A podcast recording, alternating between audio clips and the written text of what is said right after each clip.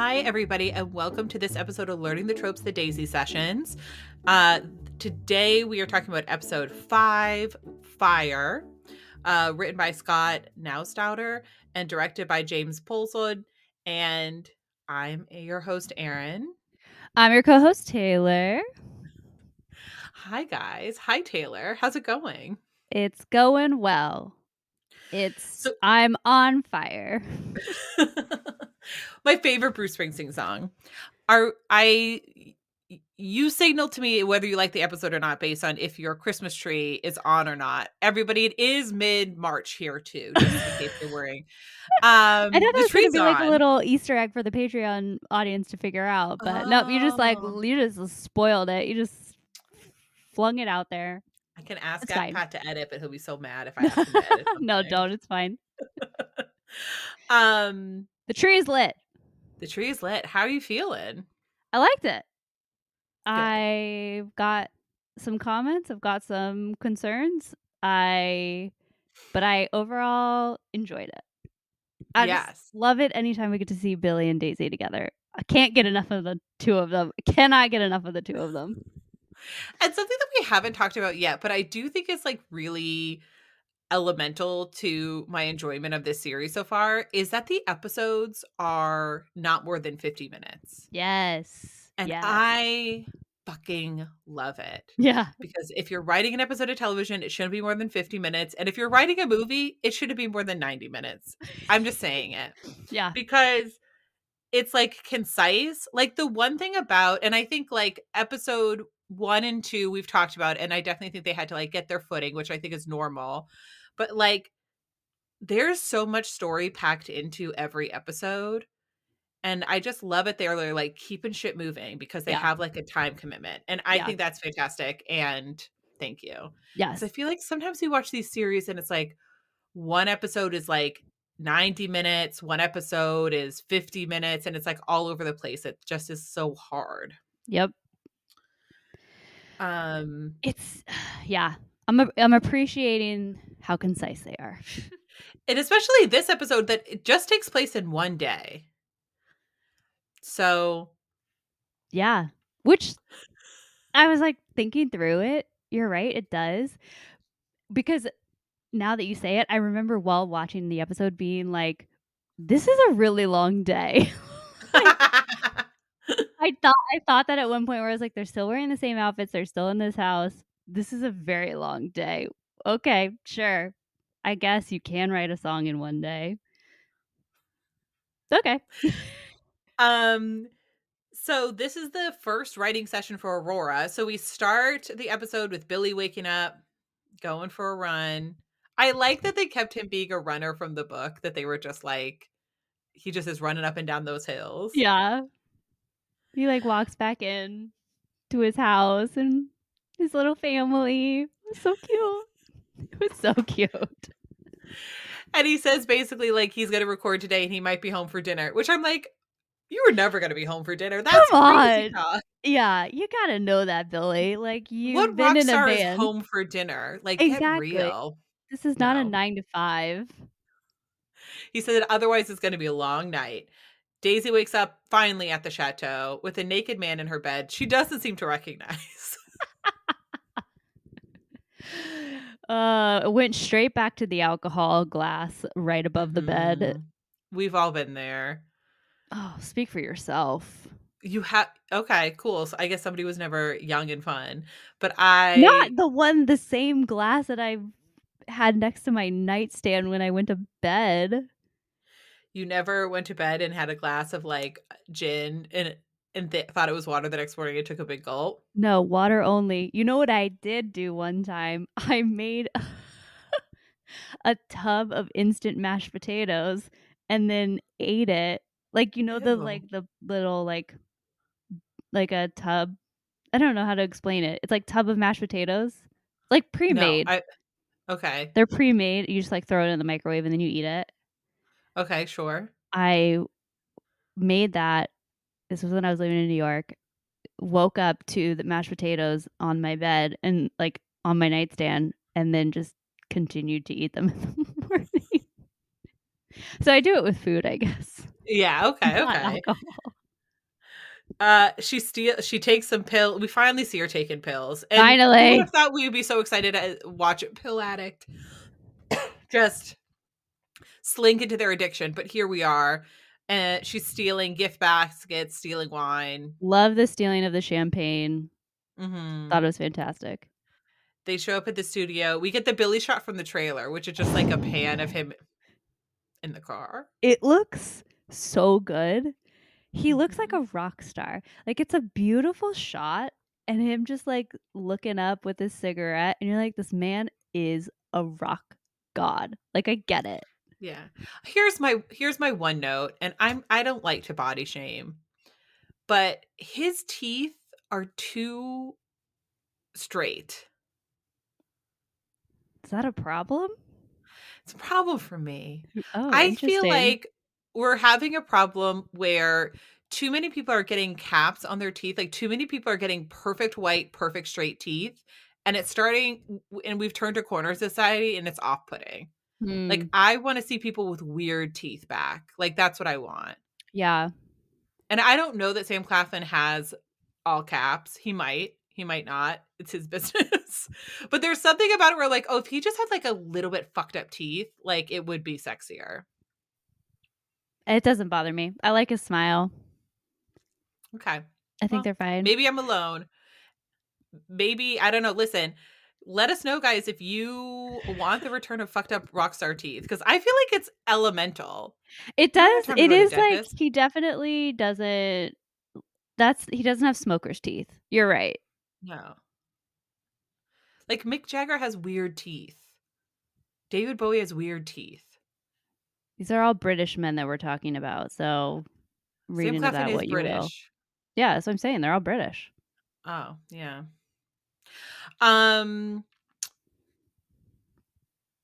Daisy takes a pill before she goes into the studio. I love all the whole band in the studio. It was my favorite. I do love that Karen just walks up and hugs Daisy. Yeah. Karen is not a guy's girl, which is the best thing about her. Despite hanging around with like exclusively men, she is a girl's girl, which is what we need. No, I love it. Guys, girl. Yeah. It's just like people like that exist, you know, girls who hang out with guys but are still girls, and like are best friends with girls. You don't have to be one or the other. Like, you know, mm-hmm. You can be in a band and have a little bit of like a masculine energy and still be a girl's girl. So I appreciate it. I feel seen. I'll just say that. Or not be like weirdly territorial. Like, that's the part that I think makes guys girls so gross, is they just can't let anyone else into their any other woman into their space. Yeah.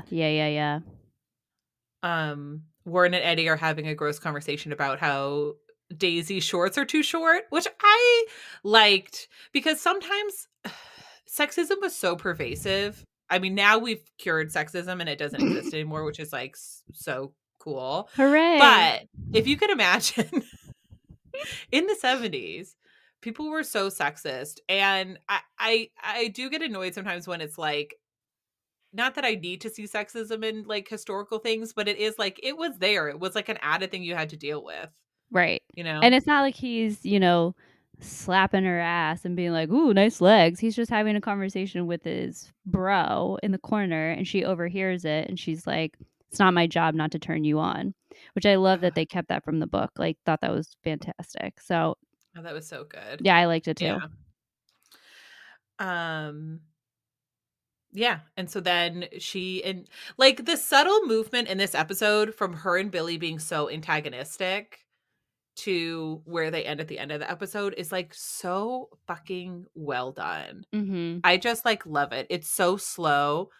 And they just start fighting about how they both basically have songs written, and they just want to do the songs that they themselves have written.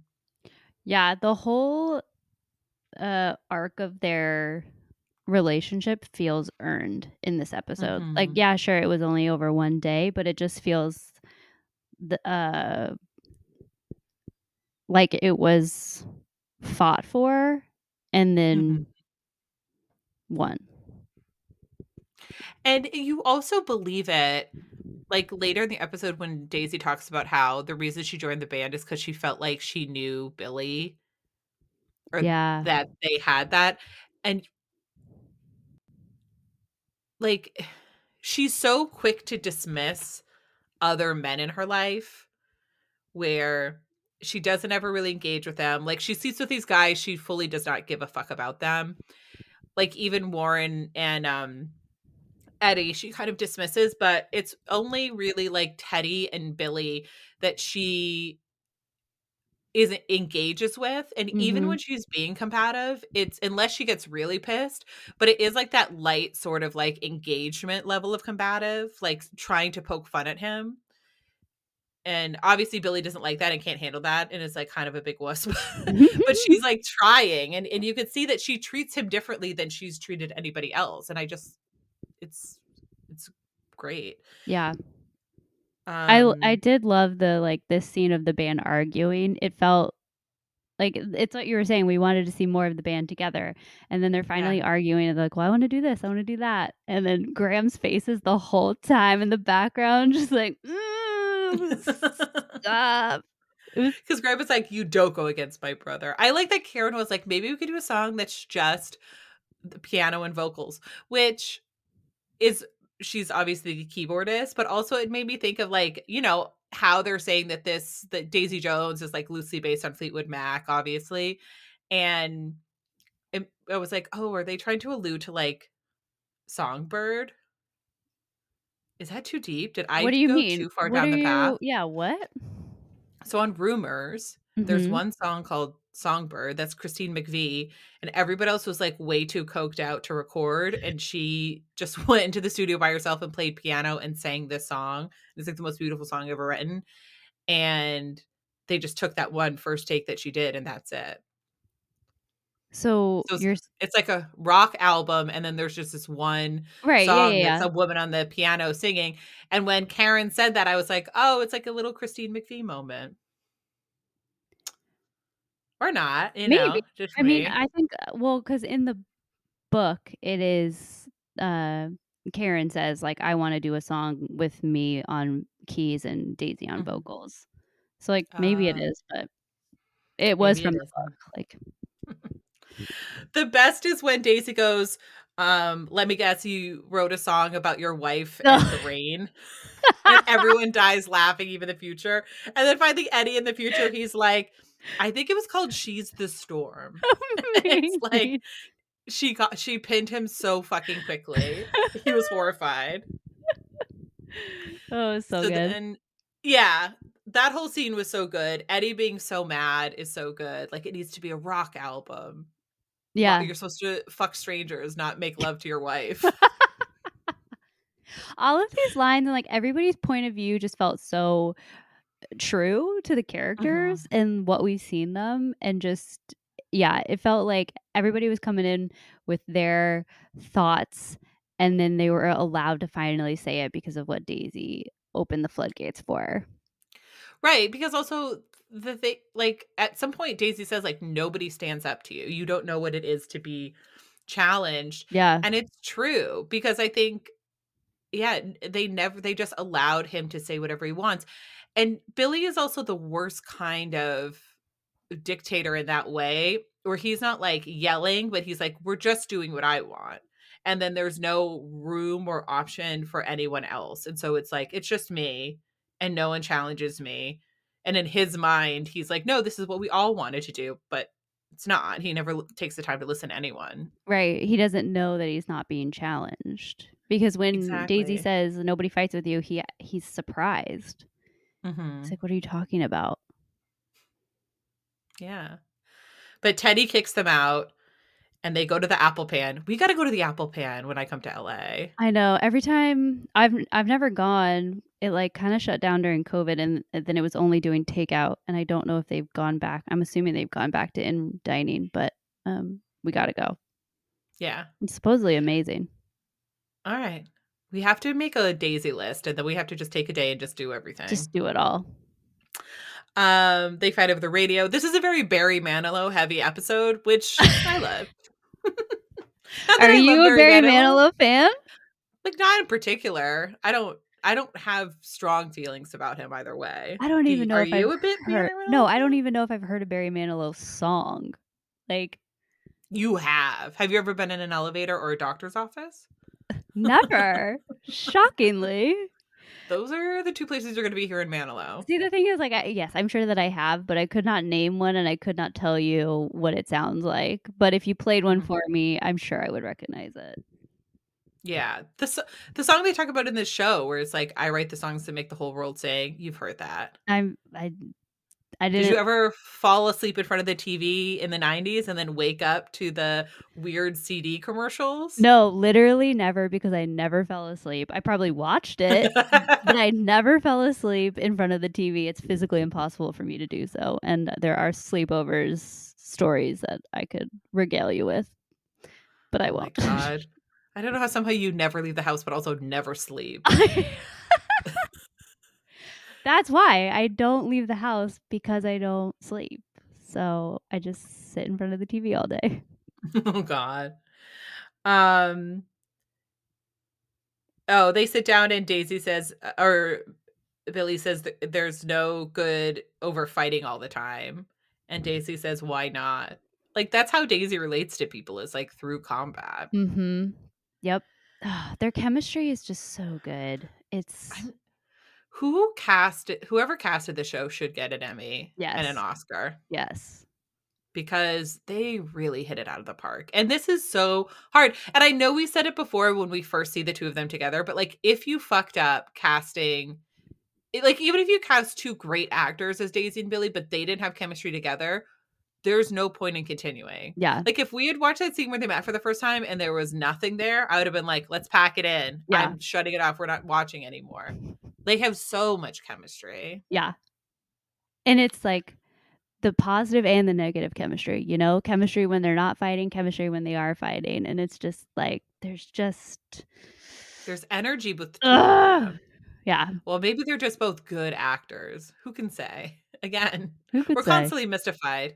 But I do think that it's they're really good. Then Stumbled on Sublime's on the radio. Billy starts singing that goddamn song. She can't escape it. She can't escape it. The poor girl. The two of them are fully eating, which I love too. I hate when actors get food in a show. And I get why, because you have to eat take after take. But you know what? Be a fucking professional and take a bite. And then I get sick. Well, have a puke bucket nearby. This is your career that you chose.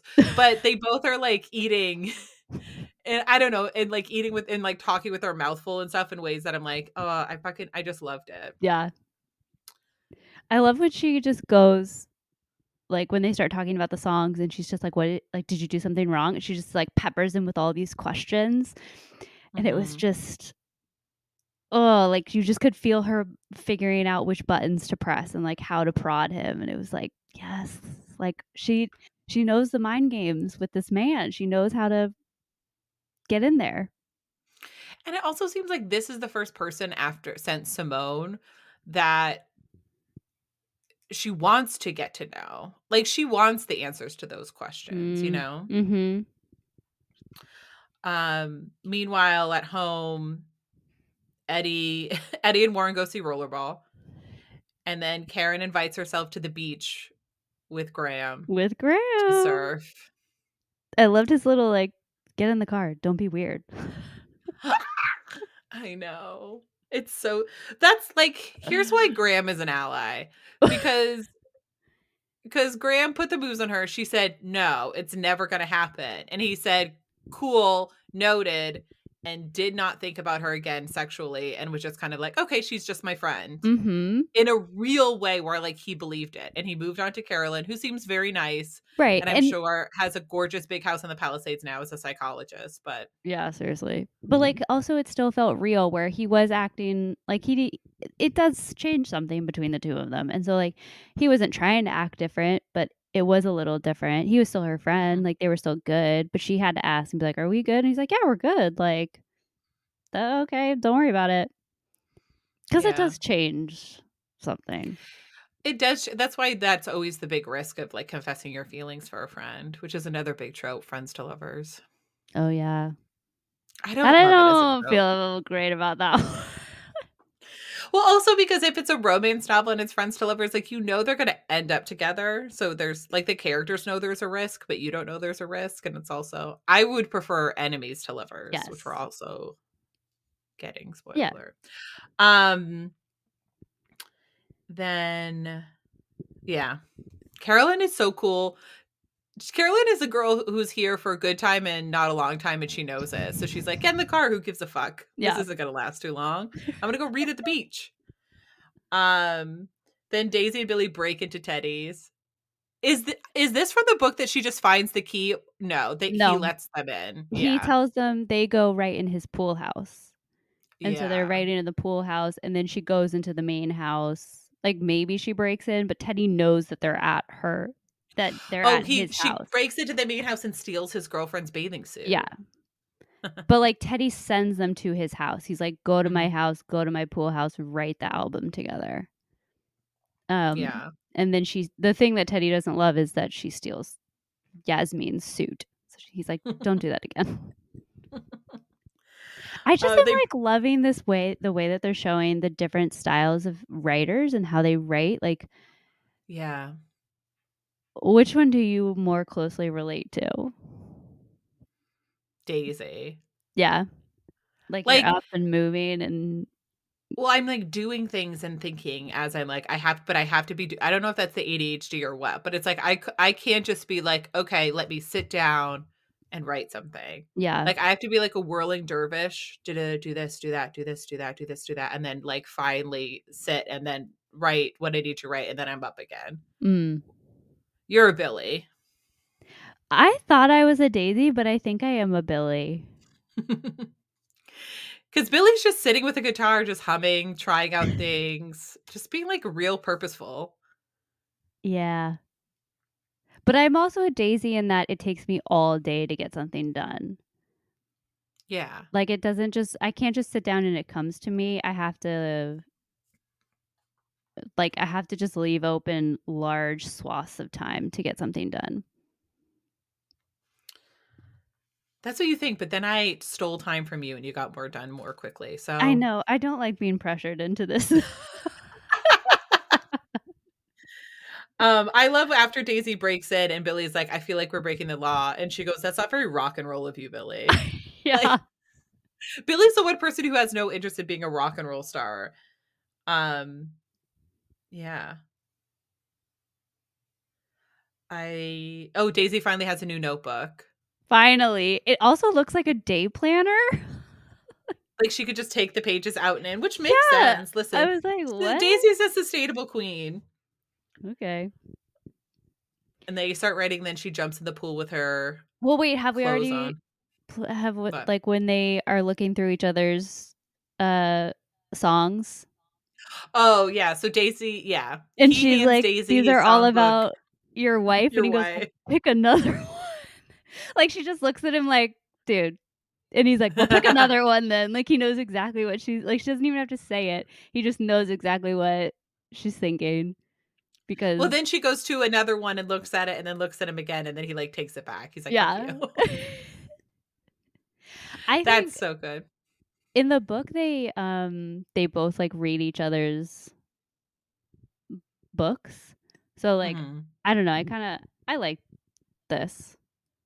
Oh, no. I thought this was fantastic. Well, and I like, too, when he's like, I don't do the nature stuff, like a kite in a hurricane or whatever. And she's like, it's about feeling adrift. And he's like, just say that. Yeah. And she's, you're an asshole. And he's like, okay, well, that works too. But there is something to that, to like,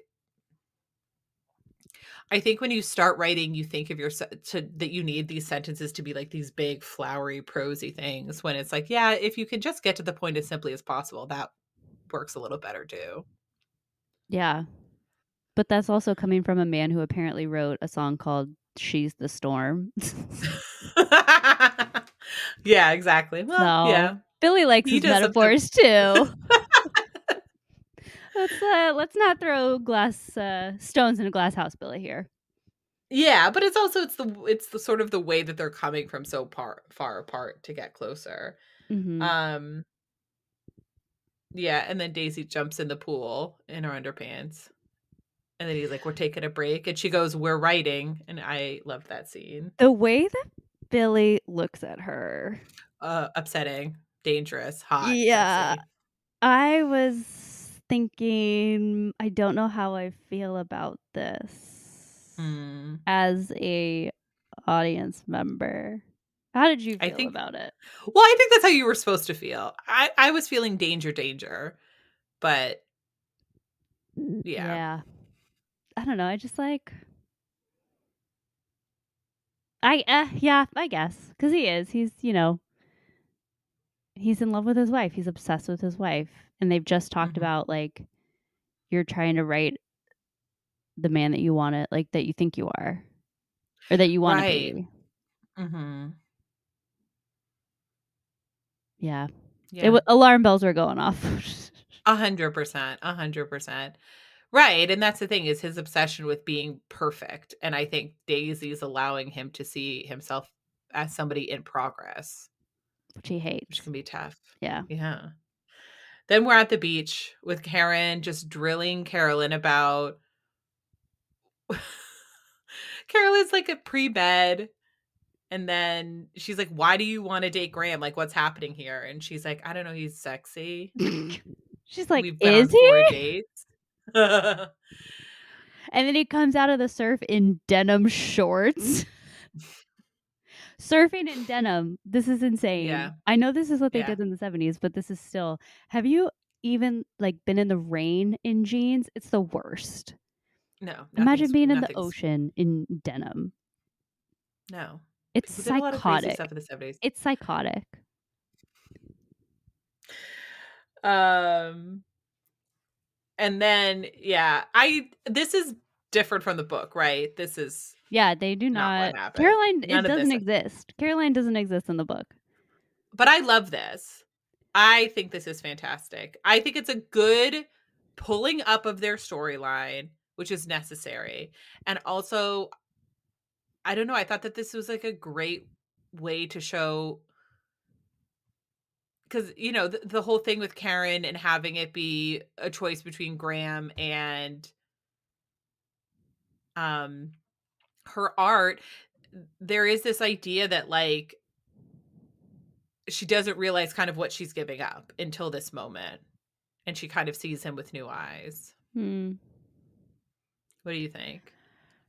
Yeah, I don't know. It's like you said, this is a show about love triangles, and I liked that it was just Karen and Graham and her work, and that was a love triangle. I don't know how I feel about like adding another woman into the mix. I think like, yeah, it is true. Sometimes you do need somebody, you need to see somebody interested in your friend for you to understand how you feel about them. Like that's totally real. I just don't know if it is what I wanted for this storyline. Like I like in the book, I like how Karen just is like, yeah, one day there was something about him, and like when they were on tour and we just started hooking up, and like she kind of figured it out on her own. She didn't need somebody to tell her. She didn't need like another woman to say, oh yeah, he is sexy. Actually, you're right. So I don't know. I think there's such a big thing about how Karen doesn't want what other women want. And for her to then figure out that she does want Graham because of what another woman wants. I didn't totally love it. I think that's valid. That makes sense. I love them getting together. Don't get me wrong. Big fan of that. Not totally on board with the way that it happened. Okay. I think that's fair. But then we're back at Teddy's with Daisy and Billy, and they are trading songs. Daisy puts on the Dixie Cups. Yeah, first, so can I just do a quick thing? They talk about like, what was your first album that you bought? Yeah. And what she was your first album? It was probably something cool, like the Everly Brothers. I screamed because I love the Everly Brothers. I am like, it was literally all that me and my brother listened to growing up. Like, we absolutely we're obsessed with the Everly Brothers. We would like call ourselves the Everly Brothers.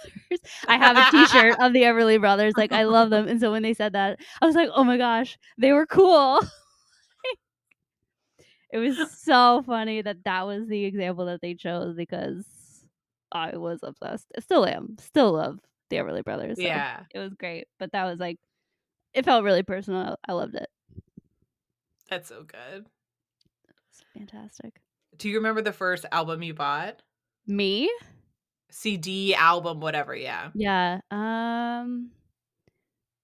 Was it an Everly Brothers album? I don't know. We had a bunch of like CDs. The first one that I bought with my own money.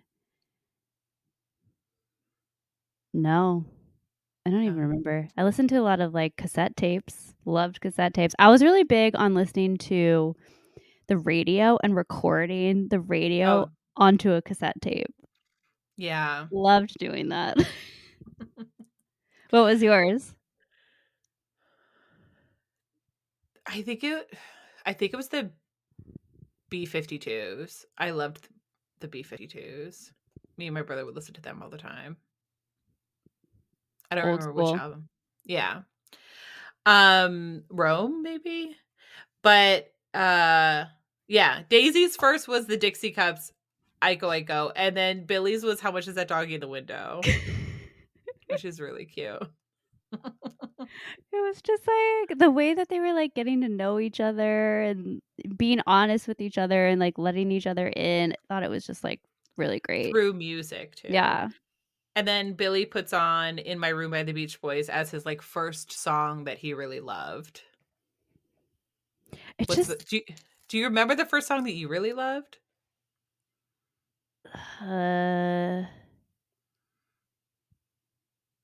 No.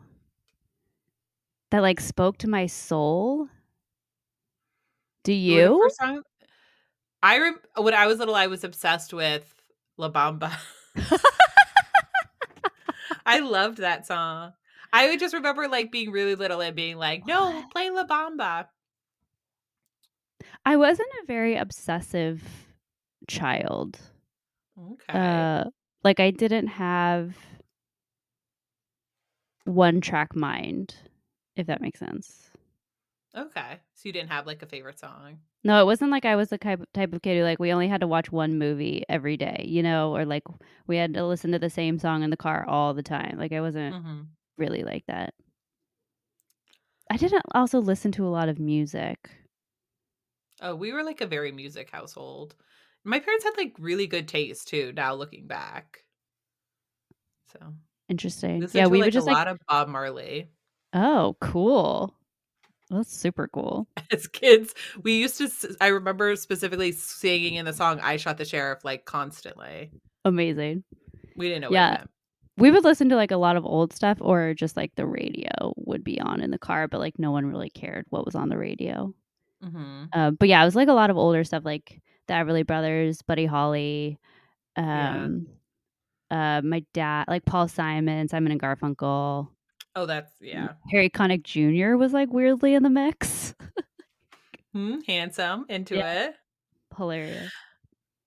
Daisy tries to get Billy to dance, but he won't, of course. Billy is so not in his body in a way. Move your shoulders. I know. And then they start playing basically like Truth, which is just like 20 questions or something. Yeah.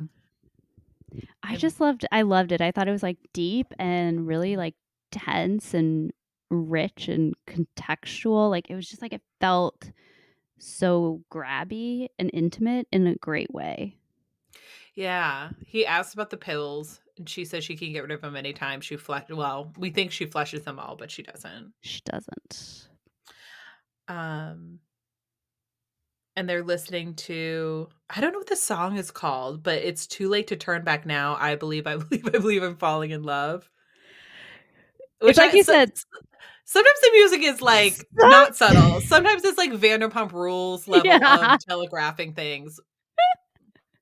Yeah, they're not really looking to hide behind any subtle meanings around here. Mm-hmm. Hilarious. But I think that they have their sort of breakthrough moment where Daisy talks about breaking into her parents' house because she just wanted to share her excitement with somebody and they were gone. And Billy says, that's the saddest thing I ever heard, which is so sad. And then she's like, well, that's why I take pills. What do you do when you're sad? And he's like, I think I just feel the emotion. She's like, that's the saddest thing I've ever heard. Yeah. And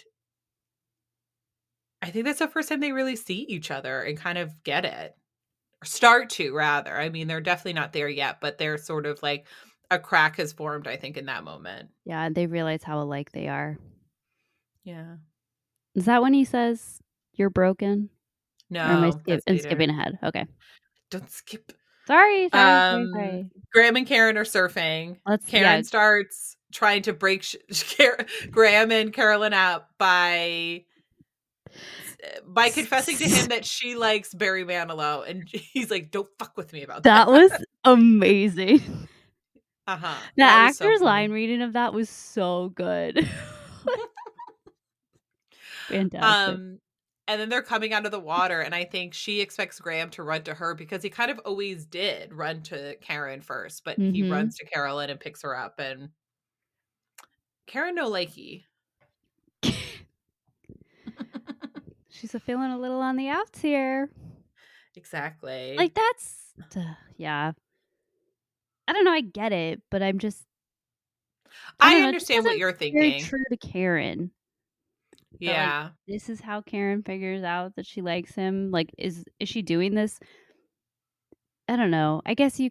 But also, I think there's a thing, too, with Karen. It's like, it's not that she... It's not that she didn't know how she felt about Graham. Like, I think she knew that she liked Graham.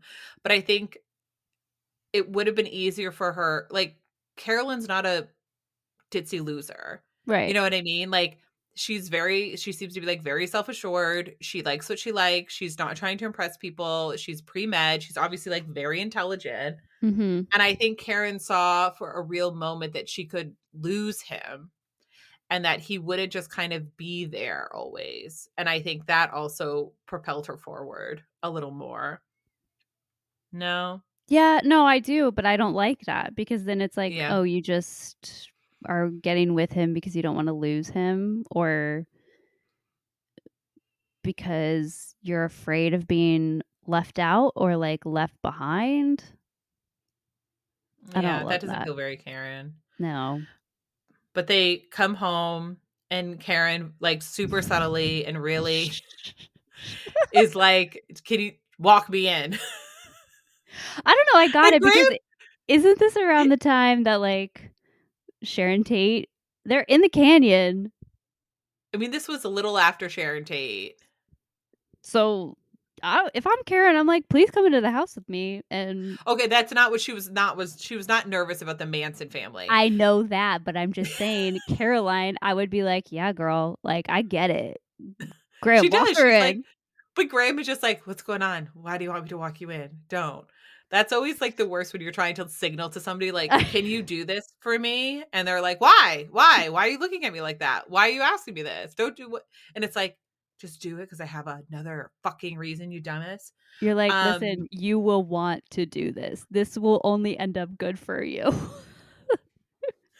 So they go inside. He's like, yeah, no burglars. And they immediately start making out. I love that this scene has ended. Them like making out, running all over the place. And then the scene ends with a honking horn. R.I.P. Carolyn, we never do ya. Gone too soon. Yeah. And then Daisy and Billy, we visit them and they're working on it. This is, you know, they talk about the song. They're like really collaborating. And then Billy says to her, somebody sure did a number on you. And Daisy kind of takes offense and is like, what do you mean? And he just goes, oh, you're broken. Yeah. Which is such a fucked up thing to say to anybody. Never mind somebody you've only been getting along with for 20 minutes. Yeah. Especially after... she just admitted that you're the first and only person who has ever truly seen her. Like, for her to say, I feel like you feel very familiar to me. I feel like you see me. And then for him to call her broken, like that's just a gut punch. So she storms off, and what I think is shows growth is that I think old Billy would have just got mad and stormed off too. And I think immediately he realizes he fucked up. Yeah, he would have left the house. He wouldn't have looked at, like, gone for her.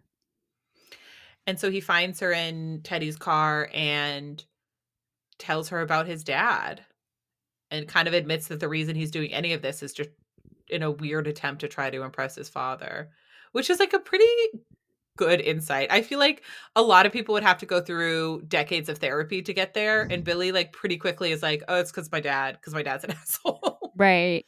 I'm doing this out of spite. Yeah. And then, yeah, so she cries, which is like, seeing Daisy cry was like really affecting. It was upsetting. A single tear. Yeah. Yeah. And all she says to him is, I'm not broken. And he says, me either.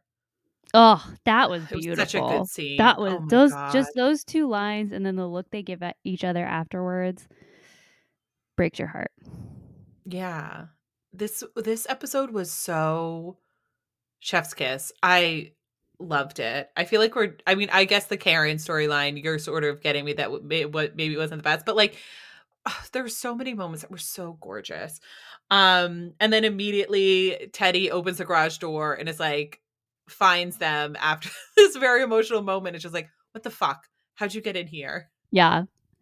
I like that this becomes their first song also too. And they changed that from the book, where it's not Aurora, where like it's not a song that Billy already wrote, and they just keep, because it's so good. I like that they go with a song that Billy and Daisy wrote together, and like just starting it off with that's how it is.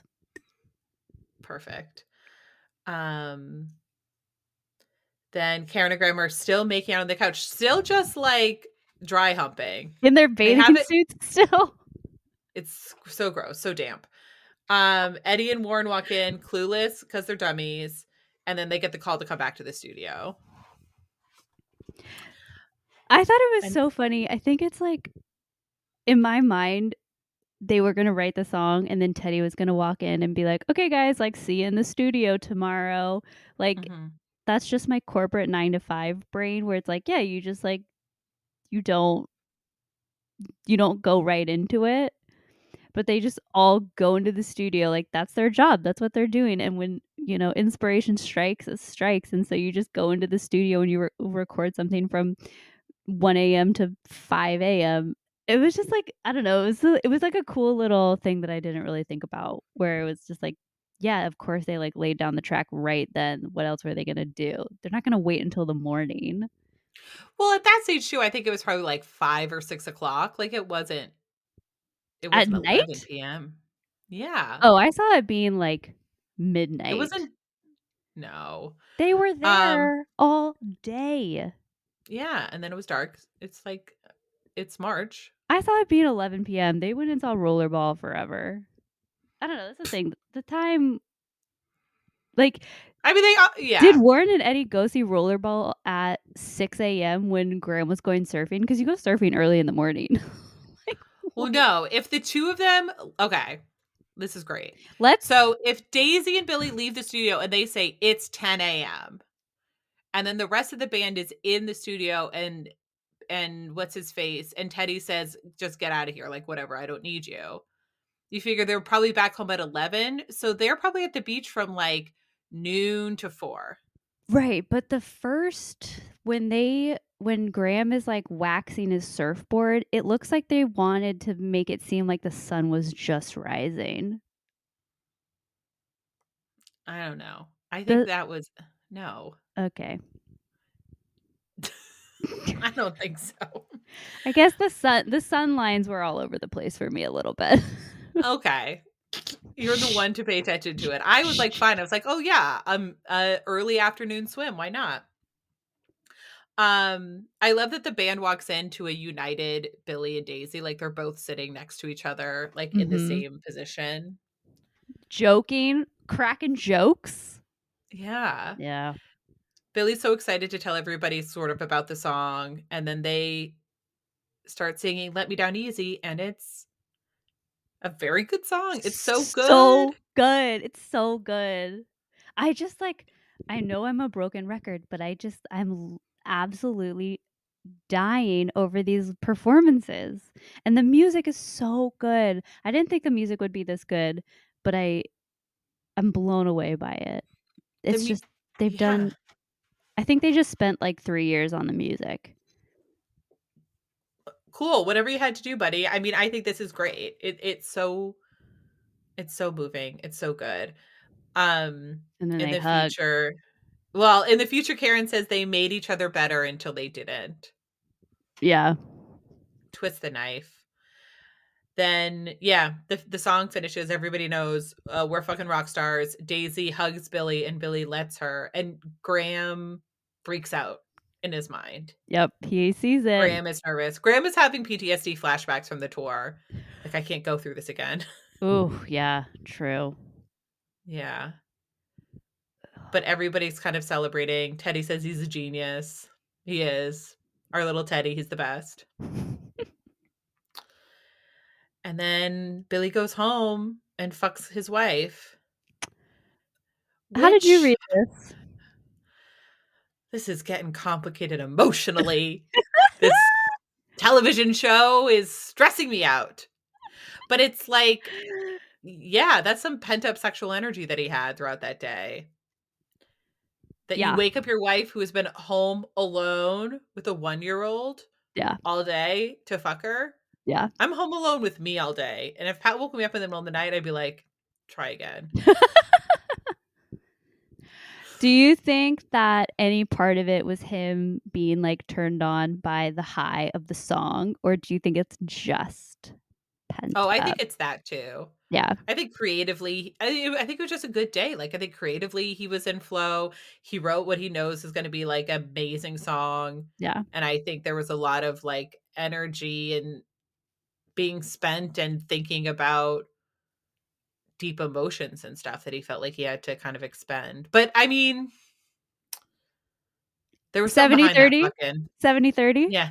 Yeah. 60-40. That wasn't a pure fuck for fuck's sake. I think he was turned on by Daisy. That was where I was going. Yeah. But that's it. Episode 5, guys. We're rocking. We're halfway through now. It's crazy. So then they're going to write the rest of the album and go on tour. Mm-hmm. I hope we get like 7. I mean, that's not mathematically possible, but I hope we get just 10 episodes of the concert tour. I mean, I know we've already said it and I know they've already filmed it. So whatever it is, but it would be great if it was just a concert film. Like one episode was just a concert. Maybe they'll release after the real people go on tour, whenever they do this summer or whatever, then maybe they'll film the concert and then they'll release that on Amazon Prime. That's a good idea. Probably. Yeah.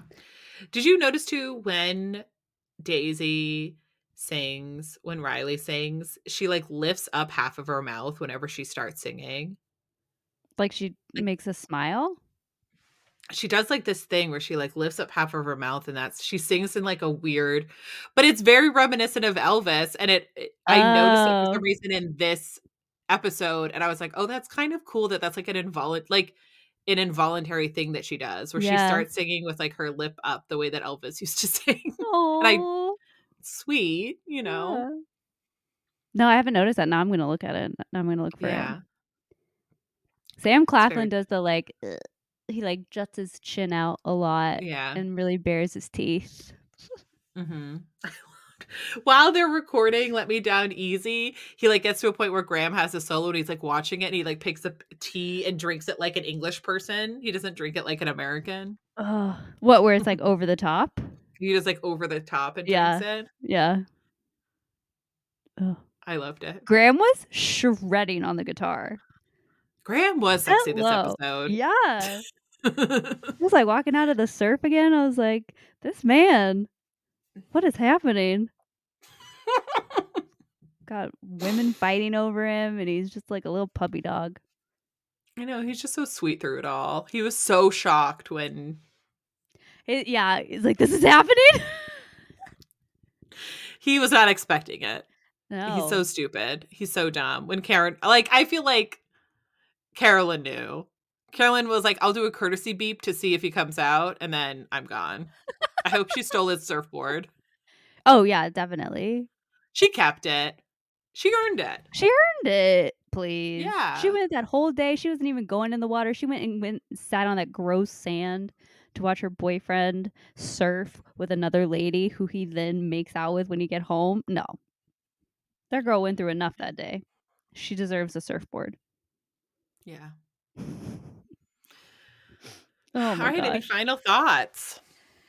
No, I'm super excited to see what the rest of it, like, are they going to show them writing every song on the album, or is it just going to be like a quick montage and then they're going to immediately go on tour? Like, what's going to happen?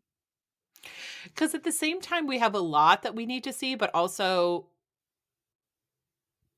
we don't, like, that because the pacing has been a little all over the place. It's hard to know because, like, 5 hours is a lot of time to fill still. Mm-hmm.